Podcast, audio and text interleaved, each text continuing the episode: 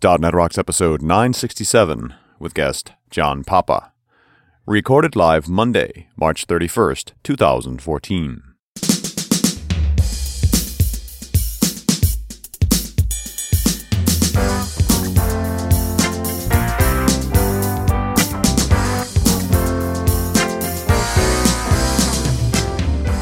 dot net Rocks is brought to you by Franklin's Net, developing the next generation of apps for touch, motion, gesture, and sensor inputs.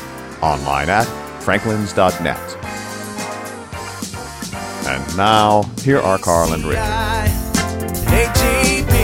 Thanks very much. Welcome back to dot net Rocks. Carl and Richard. Hey, man, what's up? What can I tell you? You know, plunking along. This uh, three .dot net Rocks a week has got people a little freaked out on the Twitters. Yep, it's fun. That's a lot of .dot net Rocks. It's not an April Fool's joke. Mm-hmm. It's not. It's definitely not.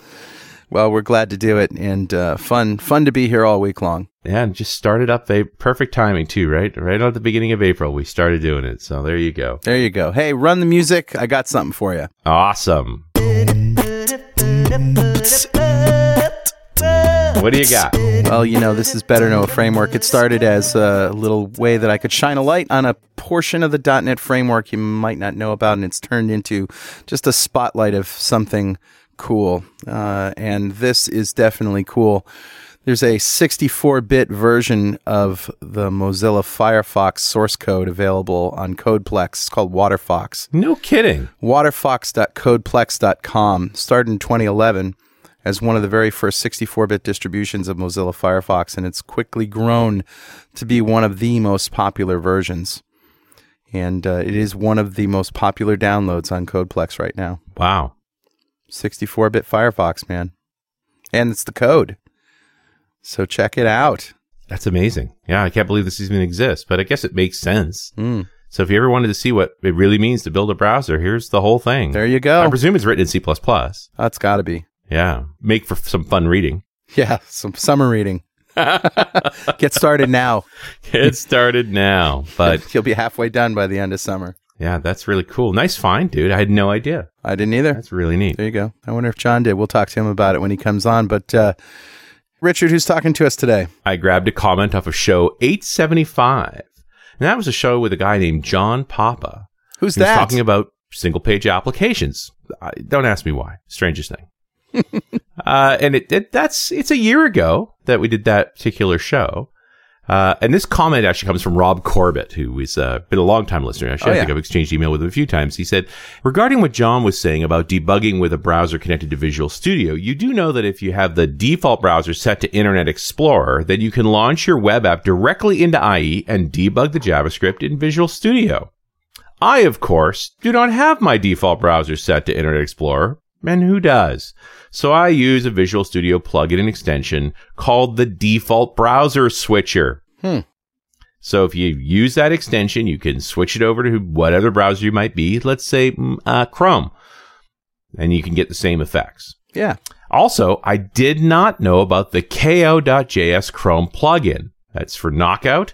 I work with Knockout, so I'll be sure to look into that. Thanks very much to John. And that's from Rob Corbett. Rob, thanks for your info. That's good stuff. I've forgotten all about that particular problem. Yep. And uh, appreciate your thoughts. So a .dot net Rocks mug is on its way to you. And if you'd like a .dot net Rocks mug, just write a comment on the website at dot net rocks dot com or on any of our mobile apps. We've got them for Android, iOS, Windows Phone seven and eight, and Windows eight. And those apps are built by Diatom Enterprises. Who'd love to build you an app? Just go to diatom enterprises dot com. Hey, you know what this means? What? Tablet show mugs are now coveted. They're never going to be again, right? Yeah. There's maybe right. only a hundred or so of them in the world. This is true. That's really interesting. Yeah. Good point. Well, uh, let me introduce John Papa. He's a well-known technology expert and is a former evangelist for Microsoft on the Silverlight and Windows Phone and Windows eight client teams. John is a Microsoft Regional Director and author of one hundred and more articles in ten books, specializes in professional application development with technologies including H T M L five, JavaScript, C S S, Angular, Durandal, Silverlight, W P F, C sharp, and .dot net. He can often be found speaking around the world at keynotes and sessions for conferences such as Build, Mix, P D C, TechEd, V S Live, and Angle Brackets. John was the host of the popular show Silverlight T V on Channel nine and hosted many events, including the Mixer and Open Source Fest at major conferences. He currently enjoys authoring courses for Pluralsight. You can always find John at john papa dot net or on Twitter at John underscore Papa. Welcome back, John. Hey, guys. Great to be back. Boy, and you know, it's been a while since we had you on. Your your bio was um, embarrassingly old. Yeah, you know, it's funny. I, I listened to you saying all that stuff. I'm like, you know, I think all that stuff means is that I'm just getting old. Yeah, well, we're all getting old. We're all getting old, dude. It's happening to us all. I just hope we're still spry enough to to jump into the, all the amazing things that are going on right now. Definitely. You know, we have uh, the benefit of experience. So long as we can not pigeonhole ourselves in any one particular technology, that seems to be the the uh, the trapping of age is complacency. You know, you get complacent and you get comfortable with technology, and you don't want to move. You don't want to leave. You don't want to change. And I, for one, thrive on it. I thrive on the change. So I, I guess as as long as that's uh, your your outlook and you take the days as they come, why you, you can benefit from your experience as well. Enough of that. So that what have you been deep, up to, man. John? Yeah, let's let's not get so deep. What have you been up to? I'm feeling all philosophical these days. I know, you know? yeah. Uh, yeah, you know, it's funny because so much is going on in this world, and it, it's a constant uh, set of feedback that I get from people where they're asking about, you know, how to keep up with all this change that's out there. And we always get these kind of comments.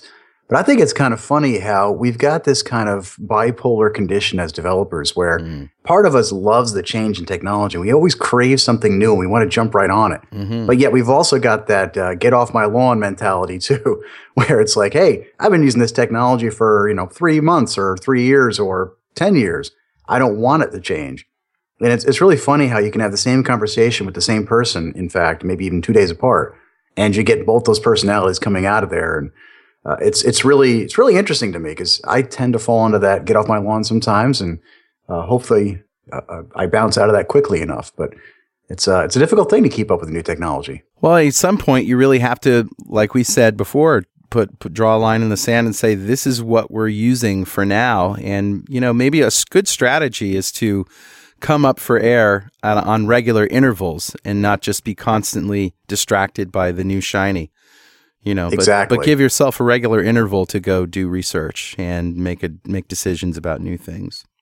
Yeah, sometimes we're looking at new technology and then all of a sudden, hey, squirrel! Right, nice. You know, look over there and what's going on. But uh, we can also use that as an excuse. I've heard recently people say that, hey, you know, Angular J S, for example, is just the latest shiny object. It's only been around for, you know, less than a year, blah, blah, blah. And the first thing I try to point out is, look, it's been around longer than a year. It's just maybe you've heard about it within the last year. And that's when most of the steam's picked up, but mm. not since, I'd say, jQuery, really, have we seen a JavaScript library or something in this browser space have as much steam and momentum and popularity mm. as something like Angular has. Sure. So while there are lots of shiny objects out there, I don't believe in generalities or, you know, stereotypes like that. Well, and you know, we talked to uh, Scott Allen last week, and one of the things that came around was this idea of, do we know a library is really important when they when they start talking about incorporating it into JavaScript specifications? That's a good point. You know, I, I totally buy into this idea that we've been exploring all these different ways to build better and better quality apps to really make the browser into the smart client host. But at the same time, you're starting to see now with they're starting to add these capabilities directly to the browser. Like H T M L five wasn't the end of a road. It's just another phase, and they're keeping on going. And I'm, you know, for the really conservative dev who's like, when do I jump into this? It's like, do I wait till I only have to use stuff that's built into the browser? I mean, I don't think it's there yet, but it's an interesting way to think about it. Or um, by extension, you know, in Visual Studio, when does when Visual Studio um, has jQuery as part of a an A S P dot net setup, you know, or Angular or Durandal or whatever, it, does that sanction it, you know? Does that mean, oh, okay, it must be mainstream enough now if Microsoft puts it in their template, you know?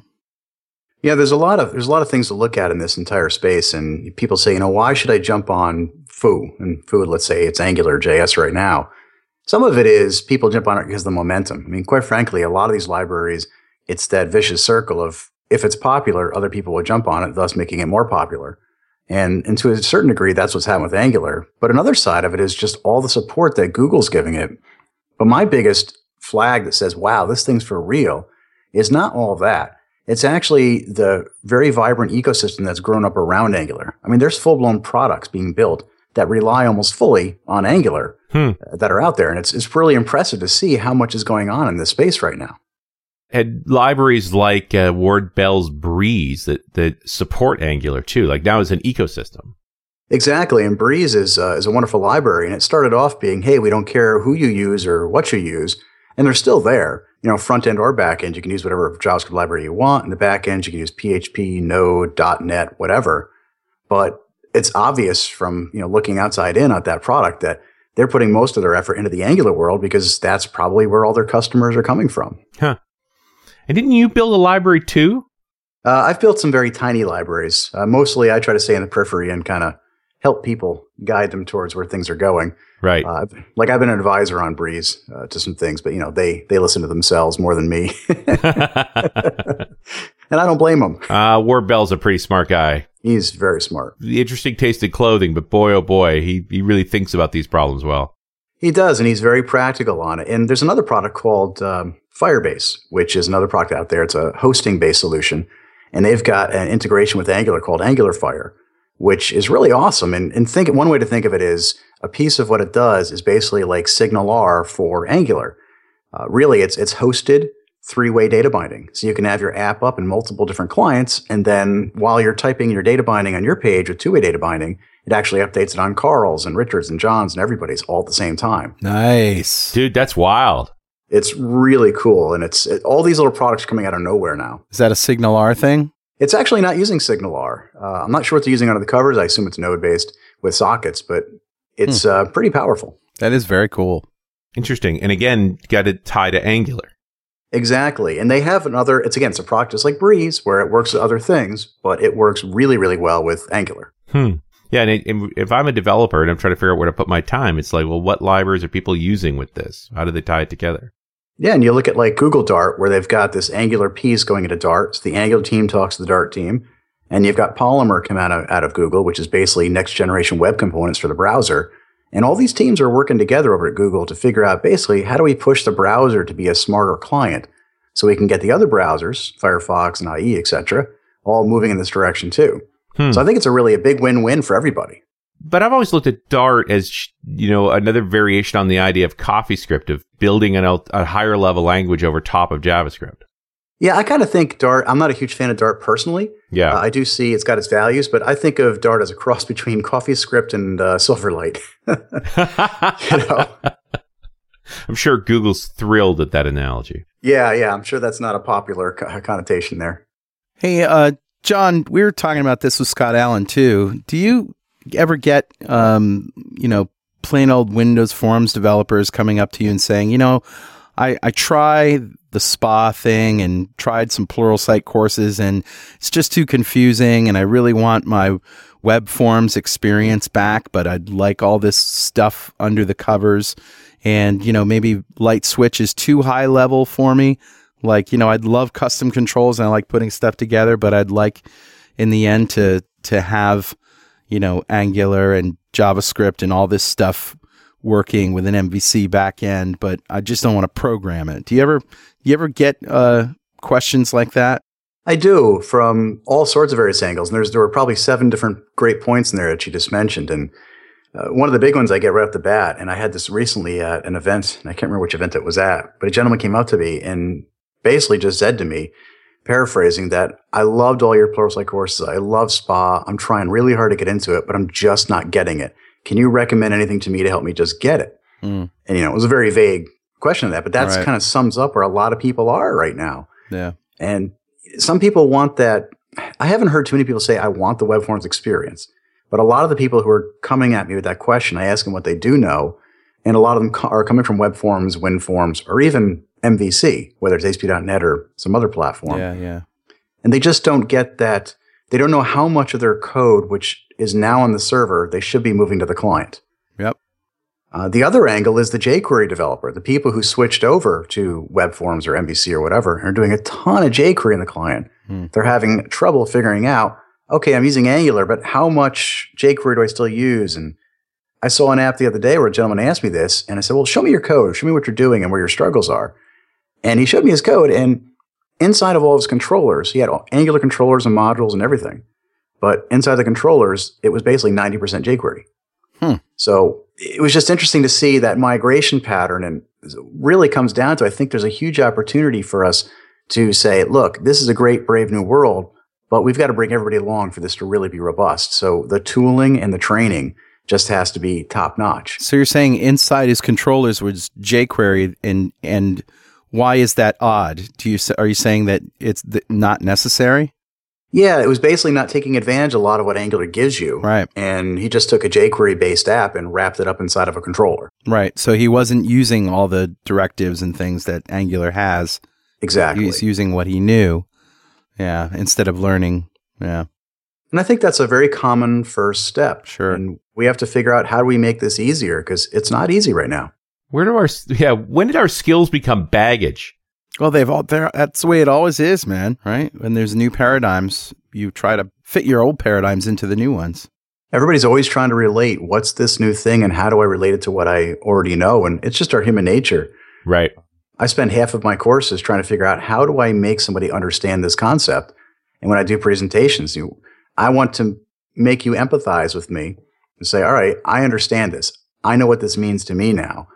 And half the time of that is figuring out what what can we relate this to, and uh, how do we get there? Sometimes it's difficult because we don't know how to relate it.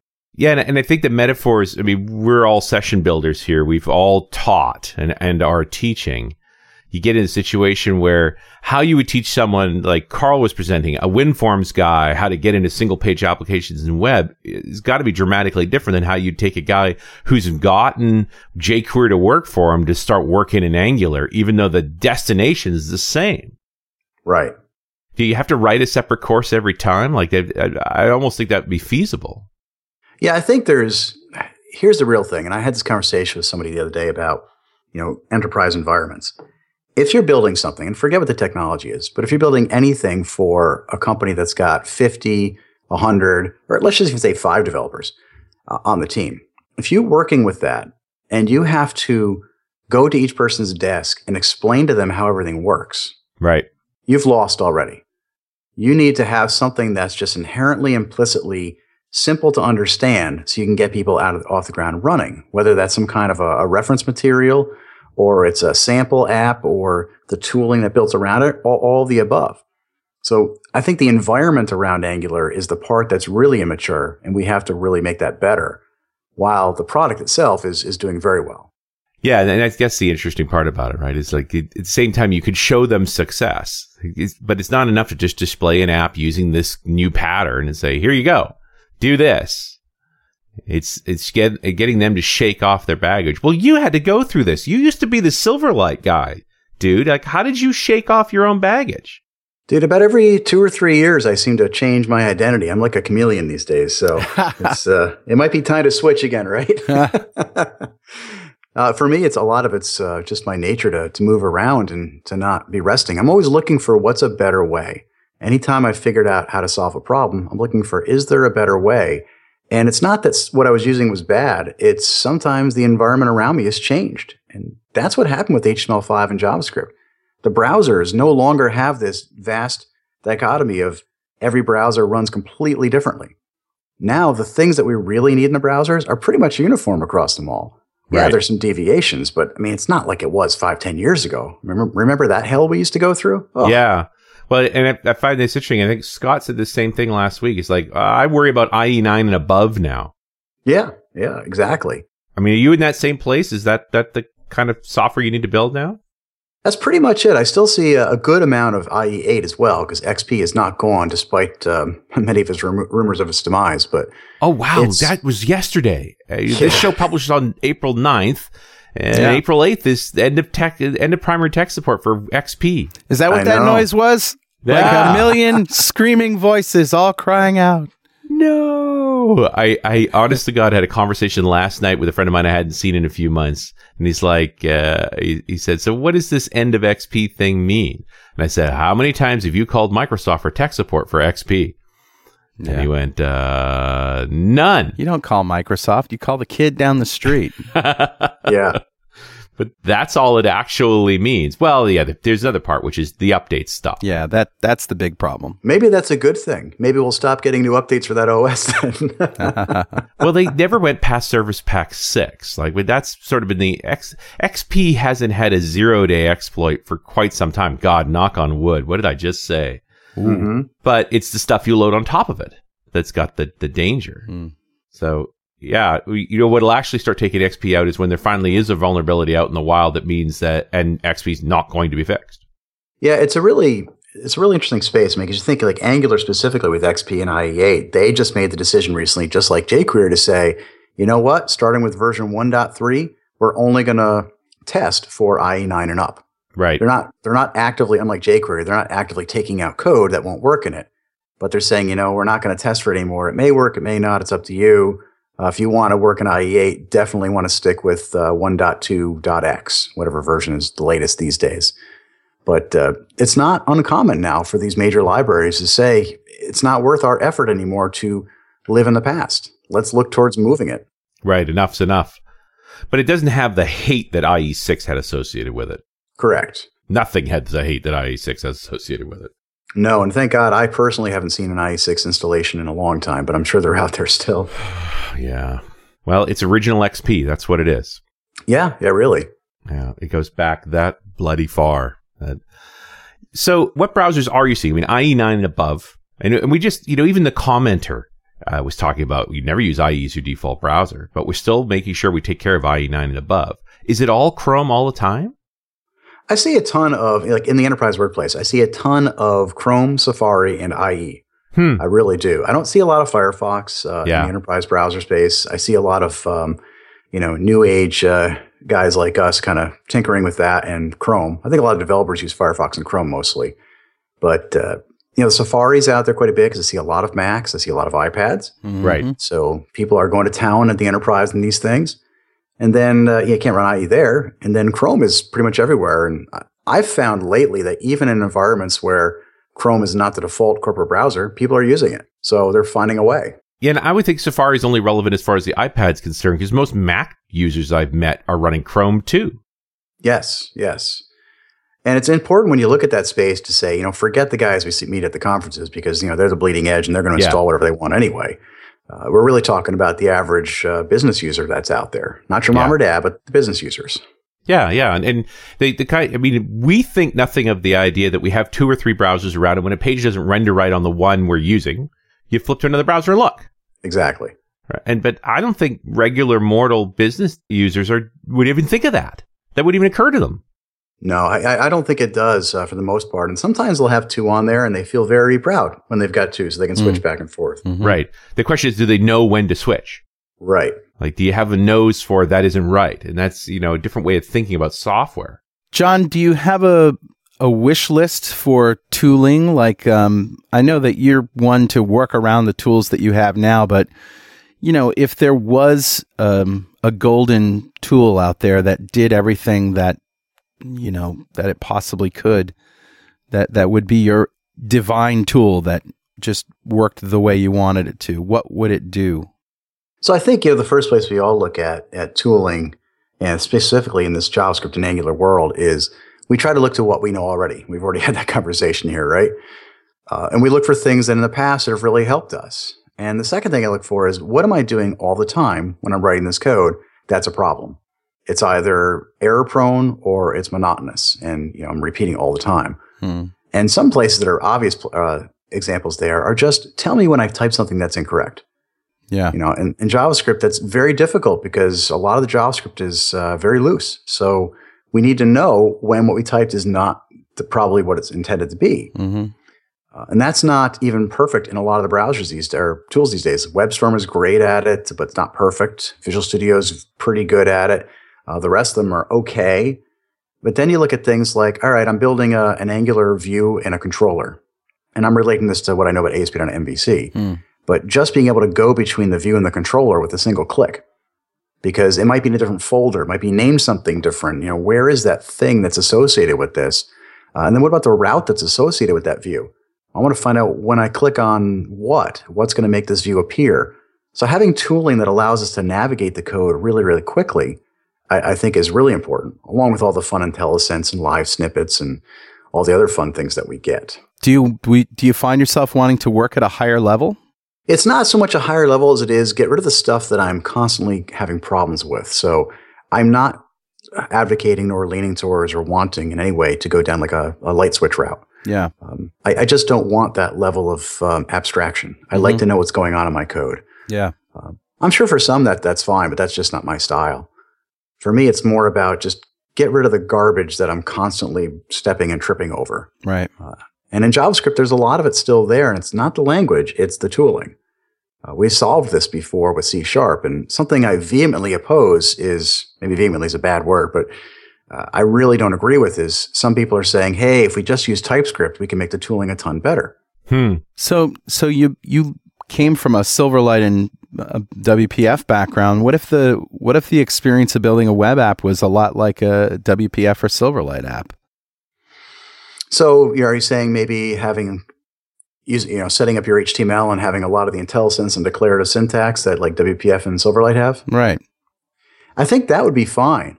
Uh, in a lot of ways, Angular kind of gets us there. Yeah, Angular does get us there. But, you know, now now it's just, you know, how much is JavaScript divergent from C sharp and in terms right. of what you can, you know, you're not building view models in JavaScript, are you? Uh, you are to an extent. I mean, we've got this controller thing, which has got a view model-ish attitude about it, uh, or personality. And then this dollar sign scope thing that hangs off it, which allows you to do two-way data binding. So there's a lot of features there that would allow us to get a lot of the features that we had in the tooling with W P F and Silverlight uh, when using Angular, especially now that they're moving towards web components in, you know, in V next or in the future. Uh, where we're going to have basically tags that are just kind of like directives on steroids in Angular. Hmm. Wow, that's interesting. Yeah, it's really interesting. The thing I think that's going to really grow in Angular is this need for all these reusable services and components. We've got widgets out there for things like Kendo and Widgmo and all the other great libraries, uh, like Bootstrap even. But we don't have yet is a library of services that are common out there. So let me toss this at you. Remember sure. the old C A B thing that Patterns and Practices put together oh, yeah. years ago at Microsoft? Yeah. Sure. Yeah. I mean, great concept. Eh, so-and-so implemented because it was kind of, you know, get everything or nothing. But then they came out with all Prism, which was basically, you know, here's a series of a buffet of features that you want in your app. There's logging, there's data access, you know, caching, security, encryption, basically like the enterprise library blocks. What about having something like that for Angular and JavaScript? You know, some kind of reusable industry conventional standard for, hmm. I need logging. Let me not go write a new one. Hmm. You know, right. let's just have something out there for it. A logging block. Yeah, exactly. Hmm. And a lot of projects have these things already built in. Like I've got my own versions for my own stuff, but right. you know, I'm sure you do too and everybody else does. So why not have something that's more commonplace? Yeah. Well, I mean, that just makes a library, right? Like it's, it seemed that odd an idea. Yeah, and in the Angular world, they, be, they basically become injectable services. Right. Hey, Richard. Yeah, buddy. You know what time it is. Uh, it must be that happy time again. Yep. It's time to minify this intelligent discussion and transform it into three point five minutes of stupidity. That's a hell of a compression algorithm you got there, Mister Franklin. You like that, yeah, huh? I do. It's actually time to give away a Telerik DevCraft Complete Collection to one lucky member of the .dot net Rocks fan club. But before I tell you who the winner is, let's talk about the Telerik platform. It's the only modular platform that combines a rich set of U I tools with powerful cloud services to develop web, hybrid, and native apps. You can develop in the browser, on your desktop, or using Visual Studio using a variety of language technologies, .dot net, Java, H T M L five, and JavaScript, and P H P. Check it out at telerik.com slash platform. All right, buddy, who's our winner? Today's winner is Chris Sperry from Cary, North Carolina. Congratulations, Chris. Golf clap for Chris. Nice. He just won the DevCraft Complete Collection from Telerik. That's just about everything they do in one box. And if you don't know what we're talking about, go to dot net rocks dot com, click on the big Get Free Stuff button, answer some questions, and join the fan club. We have thousands of members all over the world. Each show, we give away free stuff to one lucky member we pick at random. And every December, we give away five thousand dollars worth of technology to one lucky member, also picked at random. We've done it twice now. Uh, John Papa, if you had five thousand dollars to spend on technology right now, today, what would you buy? And you can do the Robert Scoble thing and say, I'd just give it to charity. Ah, no, I don't think I'm that nice. I don't know if I'd give it to charity. I love it. I'd love to say that, but... it wouldn't be true. Oh, man. I don't know. You know, I'm kind of a watch aficionado, so I don't know. I, I'd probably look out there to see what kind of these new watches they've got, you know, um, these newfangled gadgets. I'm, so you think like a technology watch, like the Google Watch or the, the Samsung smartwatch? I'm thinking more like a traditional technology, like the old Swiss manufactured automatic watches. Oh, yeah. You know, I just I just love the way those things work, and I think it's a great callback nostalgia to where we all came from in this computer world. The last time I actually wore a watch, which admittedly is a long time ago, I got I would become a big fan of the titanium watch, the really light uh, ones with the mechanical movements. I thought they were gorgeous, and I have one sitting around here somewhere, but I couldn't even I can't even tell you the brand anymore. It's been that long. Yeah, I tried one of those recently, a titanium autom- um, manual watch where you've got the automatic movements in it. And it was from Tag, and I tried it on at the store. And it was so light, it almost felt plastic to me. It was like, yeah. Wow, hmm. It's amazing. Well, and, and goodness knows the pricing has nothing to do with the cost of manufacture. You know, they, they just they're their own things. But, you, you know, if you're going to get a watch like that, you want one with a transparent cover so you can just see the workings. Hmm. They're, they are so, so pretty. That is amazing. It's sort of the last bastion of real mechanical technology. It really is. And, and these days, people even say to me, you know, why do you even wear a watch, John? I mean, we don't, we got our phones, we got everything else. And, uh, you know, part of it is, part of it is just, you know, nostalgia uh, for me, and at least my side of it. But it's also, there's times I want to be detached from my phone. And frankly, uh, the watch just gets me there. Yep. You're talking crazy talk, Mister Papa. Absolutely. Oh, man, I'm, I'm uh, enjoying my time off the grid these days. It's it's really nice. Hey, hey, John, what do you think of uh, Scott Guthrie's ascension to uh, his new position? I think that's uh, it's just fantastic. I was actually uh, checking out Twitter today, and I caught it through there, and then read the articles about it. And boy, that's what a well-deserved promotion that he got to, I think, executive uh, president at uh, Microsoft. Yeah, he's just done so much for all of us, and. It actually made me feel really, really happy for him. Um, unlike a lot of promotions you see, it's like, oh, that's nice. But he's such a wonderfully nice guy, and he does so much for our community. And uh, what he's done for Azure has been amazing. Yeah, he really has transformed Azure. Yeah. Yeah, and I think, you know, their their whole new direction that Satya keeps talking about is mobile and cloud. And it's funny because I've talked with people privately and some publicly that, you know, I think that Azure is the new O S. Hmm. I don't feel like Windows is that thing anymore. And, and I can say that I don't work there, right? But it's it's web, it's mobile, it's cloud. And I think Microsoft wins if they focus on getting, regardless of the device that you're on, getting people to running off their cloud platform and using yeah. H T M L five. Yeah, it's true. Well, yeah, and, and we're recording this on March thirty-first. When the, and the announcements for Build and stuff are just starting to come out. Build will be over by the time this show's published. But Microsoft hit forty-one dollars today, first time in twelve years. Yeah, you know, that's like right. I think people are starting to notice that th- this is the good direction to go in. And and like you said, uh, Richard and I have actually said privately, you know, that uh, you just watch. He's going to rise up the ranks of Microsoft, and and this is when he was running, you know, A S P dot net. He just did such a fantastic job um, from a not only from a technical point of view, but also from a management point of view. He understands the technology, and he understands how to get stuff done, and he uh, frankly understands how to win people over to his side. He really does, and and it's uh, you know, he's a friend of ours too, and always like Scott and respect him. But the one thing I've always loved about Scott is that he's got a great business acumen. He still has that developer geekness at heart.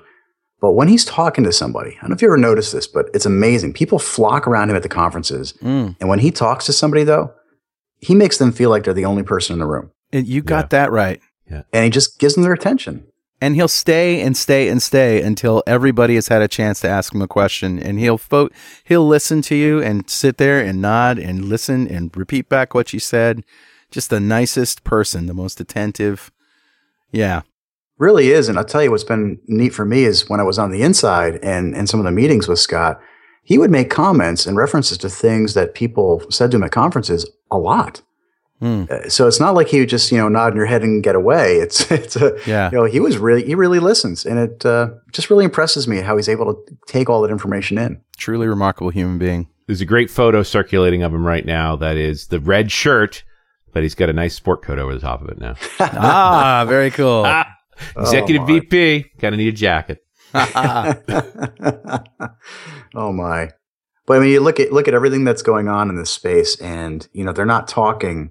They're not talking Windows and Windows Phone primarily anymore. And it's it's still there, obviously, but everything seems to be leading towards this. Let's figure out how we can be involved in, regardless of the technology, device, and platform, and and so on and so forth. How do we get a play in all these places?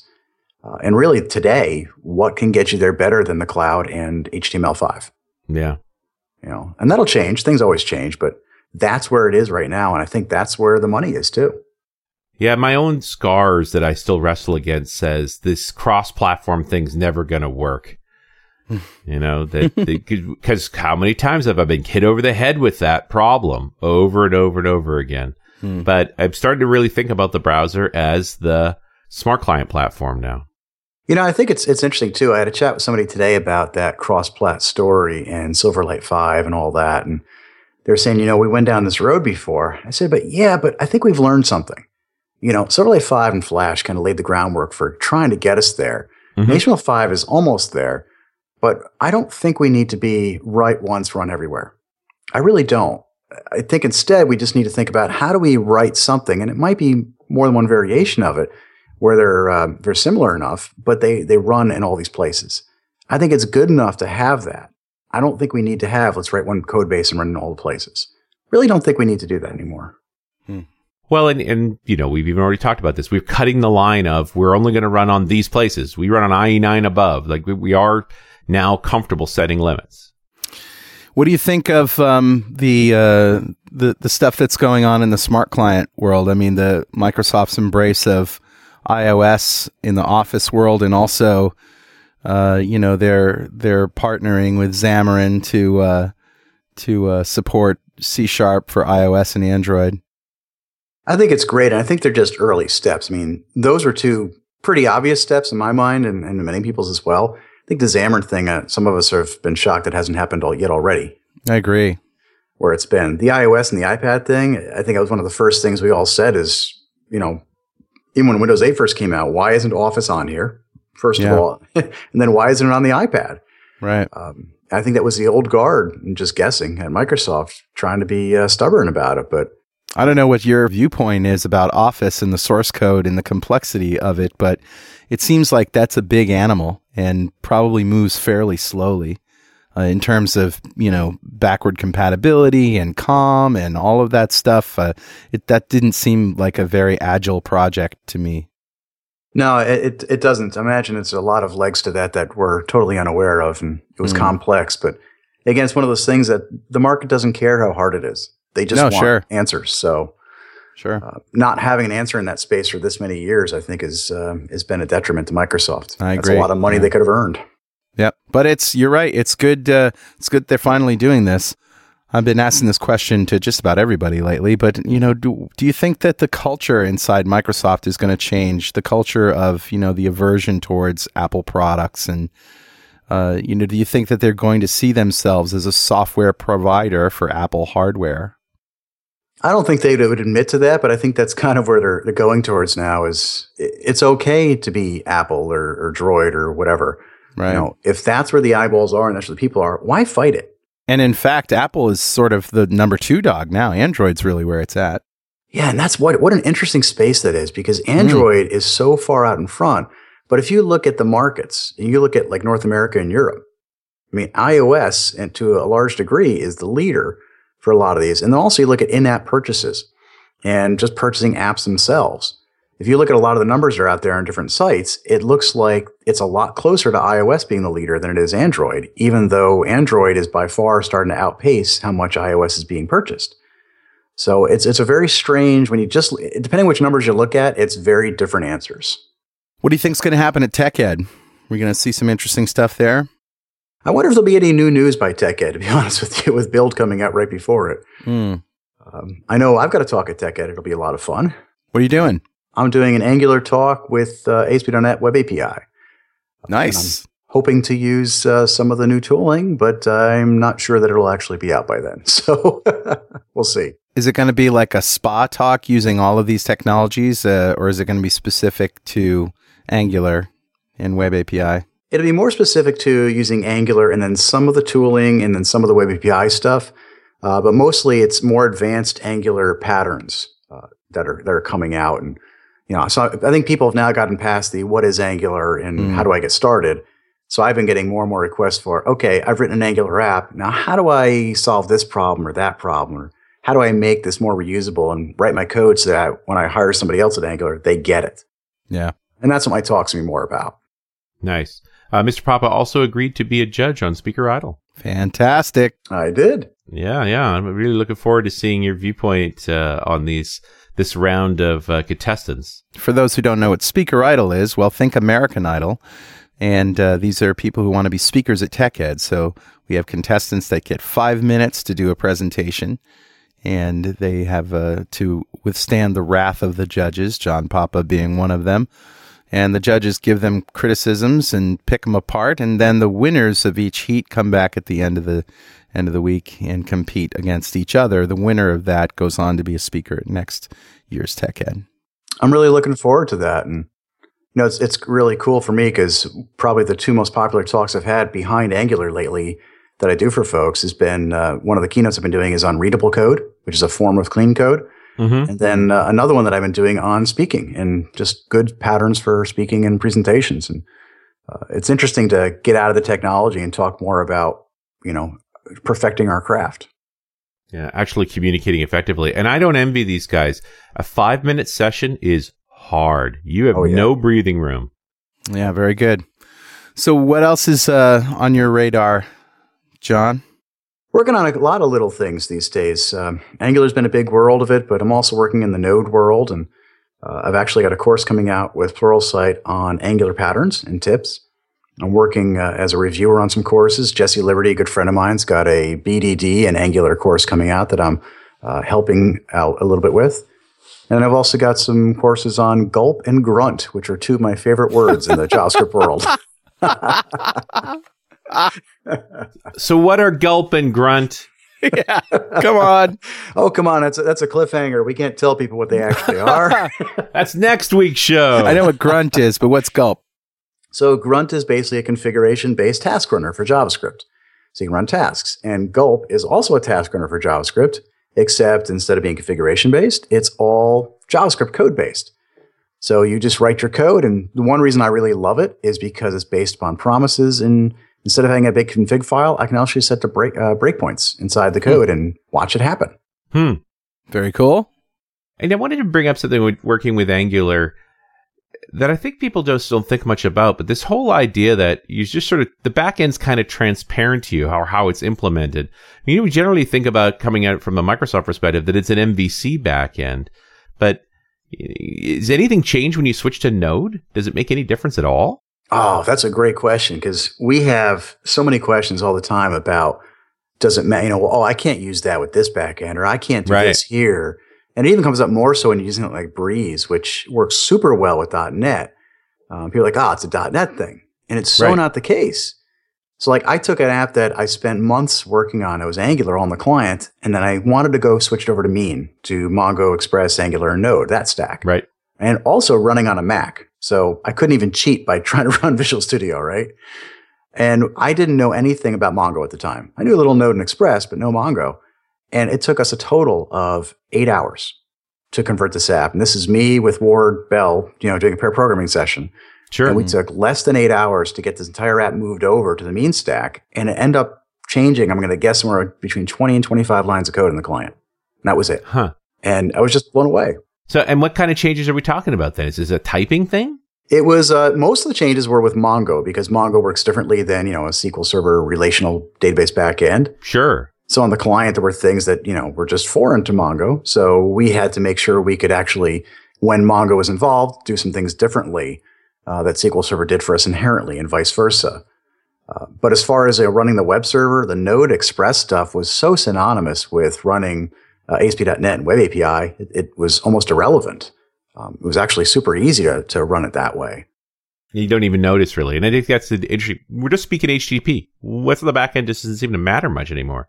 Yeah, it really doesn't. And even things like, you know, Breeze relies upon this metadata information that comes out of Entity Framework. So if Entity Framework is there, it says, hey, tell me about the entities that you're going to be passing up to the client, and it gets that data in a H T T P stream.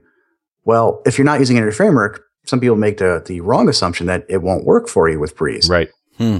But instead, what we did is we said, okay, we're not using Entity Framework anymore. I've got Mongo and Node and Express. How do I get that metadata? And we hand wrote some of the metadata, and I thought this was going to be a really painful process with my entities. It, again, it took us maybe an hour to an hour and a half to write that code. And it actually became, there was stuff in there that we actually ended up removing later on that Ward put into a, a Breeze lab project up on the Breeze site to make it more reusable. So if I had to do it again, it'd probably take me fifteen, twenty minutes. Nice. Um, so it was great because he used that for a Java backend and a Ruby backend and P H P, and, you know, worked for me with uh, Node. Beautiful.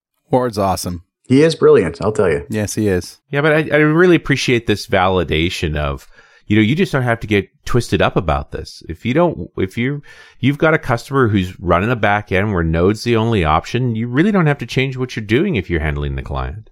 It's true. And, you know, we tend to like to get twisted up as developers, don't we? Yeah. Well, we, we, we you know, we, we, we've talked about this whole tribe thing a few times. Like, I want, I have a stack. I know how to work with that stack. That stack is mine. This is my stack. And, and then when you realize I can switch pieces and the other pieces just don't need to change. Yeah, it's really interesting because back end, I've had a lot of chats lately about P H P versus Java versus .NET versus right. Node versus Ruby, et cetera. And they all have their place. But the whole great thing is by working in this H T M L world with JavaScript, we can now say, I'm not a .NET developer or a Java developer. I'm a developer. And right. building with JavaScript and H T T P, I can talk to any backend. And now our developers across different disciplines are actually starting to talk to each other, which is something I haven't ever seen in my career. Interesting. Yeah. And it, and I feel like we've, it's almost time to circle back on the security side of these pieces too. Just, you know, H T T P S is not everything. There's got to be more. Yeah. That's a, there's a great set of courses on Pluralsight by Troy Hunt, who's got oh, some yes. wonderful security courses. And boy, yeah. it's really illuminating when when you see what he's been doing. Yeah. He's been our guy too on the show, just really lighten up this idea that there's more to be done. But I'd like, you know, now that we're really starting to see this agnostic life where the back end and the front end can be completely different, can we really have agnostic security that uh, is going to have that same sense of portability? That's a great opportunity for Angular right there, too, is, uh, again, another misnomer people have is they say, hey, Angular's great, but it doesn't do, and the common things I hear are, it doesn't do my security for me. Right. It doesn't handle working with jQuery well. It doesn't work with Kendo widgets well. And first thing I say is, well, stop a minute. Angular isn't supposed to do everything. It does what it does well, and it's letting you plug in the pieces that you want. And mm-hmm. one by one there, the security shouldn't be in Angular in the first place. Right. It should be on the server. You know, so don't ask the client to do security because you're going to get in trouble. But uh, you know, I think you also want the separation of concerns from the perspective of a skill set too. I like what Google's done in the Angular space, and those guys have clearly focused on how do I make data painless on this web page? Yep. I want another team of people whose sole focus is how do I make some sophisticated security, some claims-based security, for example, painless. And it stands on its own, and I don't care that you're using Angular or jQuery or I don't care what platform you want to use, go for it. But this security module will work for you. Exactly. It shouldn't be coupled like that. We're, that's the whole point. We're trying to get out of this decoupled world. Yeah. Let Angular do what Angular does well. You know, and we started this conversation on with this. How do we we keep bouncing between, you know, being Mister Flexible and being get off my lawn? It's like, oh, yeah, I've been Mister Flexible, figured out Angular. Now get off my lawn. Angular has to do everything for me. That's exactly it. Get off my lawn. So so the question comes back then, why do people do that? Why do they sit there and think it has to do it all? I think part of it is we're coming from places like Java and .dot net that do it all. Yeah. You know, they've got everything. Yep. Uh, but, you know, that doesn't always work out great. And that's why these vendors come out with third-party libraries and these this ecosystem. And right. Uh, yeah. There's a decomposition here that I, I don't think I quite have a name for yet, but it's like a functional area decomposition. Where yeah. you know you want those things separate and you want different people working on for different reasons and, and a good, you know, flexibility or abstraction between them. But that it gets mm. what we're trying. We're getting to this composable model where we can bring in how we bind, how we visualize, how we secure. Boy, would that be awesome. You know, it's an amazingly awesome world right now to be a developer because, or a technologist for that matter. There's so much going on and there's so much change, and it's it's great to take our experience of what we know and what we know works and what doesn't work and apply it to this new world. But boy, if you're in this career right now and, and looking at what to look into, I think, you know, getting into this space with Angular and with security and with being a decoupled environment is just, it's a great time to be here. Sure is. I totally agree, John. Hey, that's a show. We'll see you at, uh, at TechEd. And uh, Dev Intersection before that, Angular, angle brackets. Yeah, about a week or two. Yep. Yep. All right, my friend. Thanks. Thank you. Always a pleasure. And we'll see you next time on .dot net Rocks.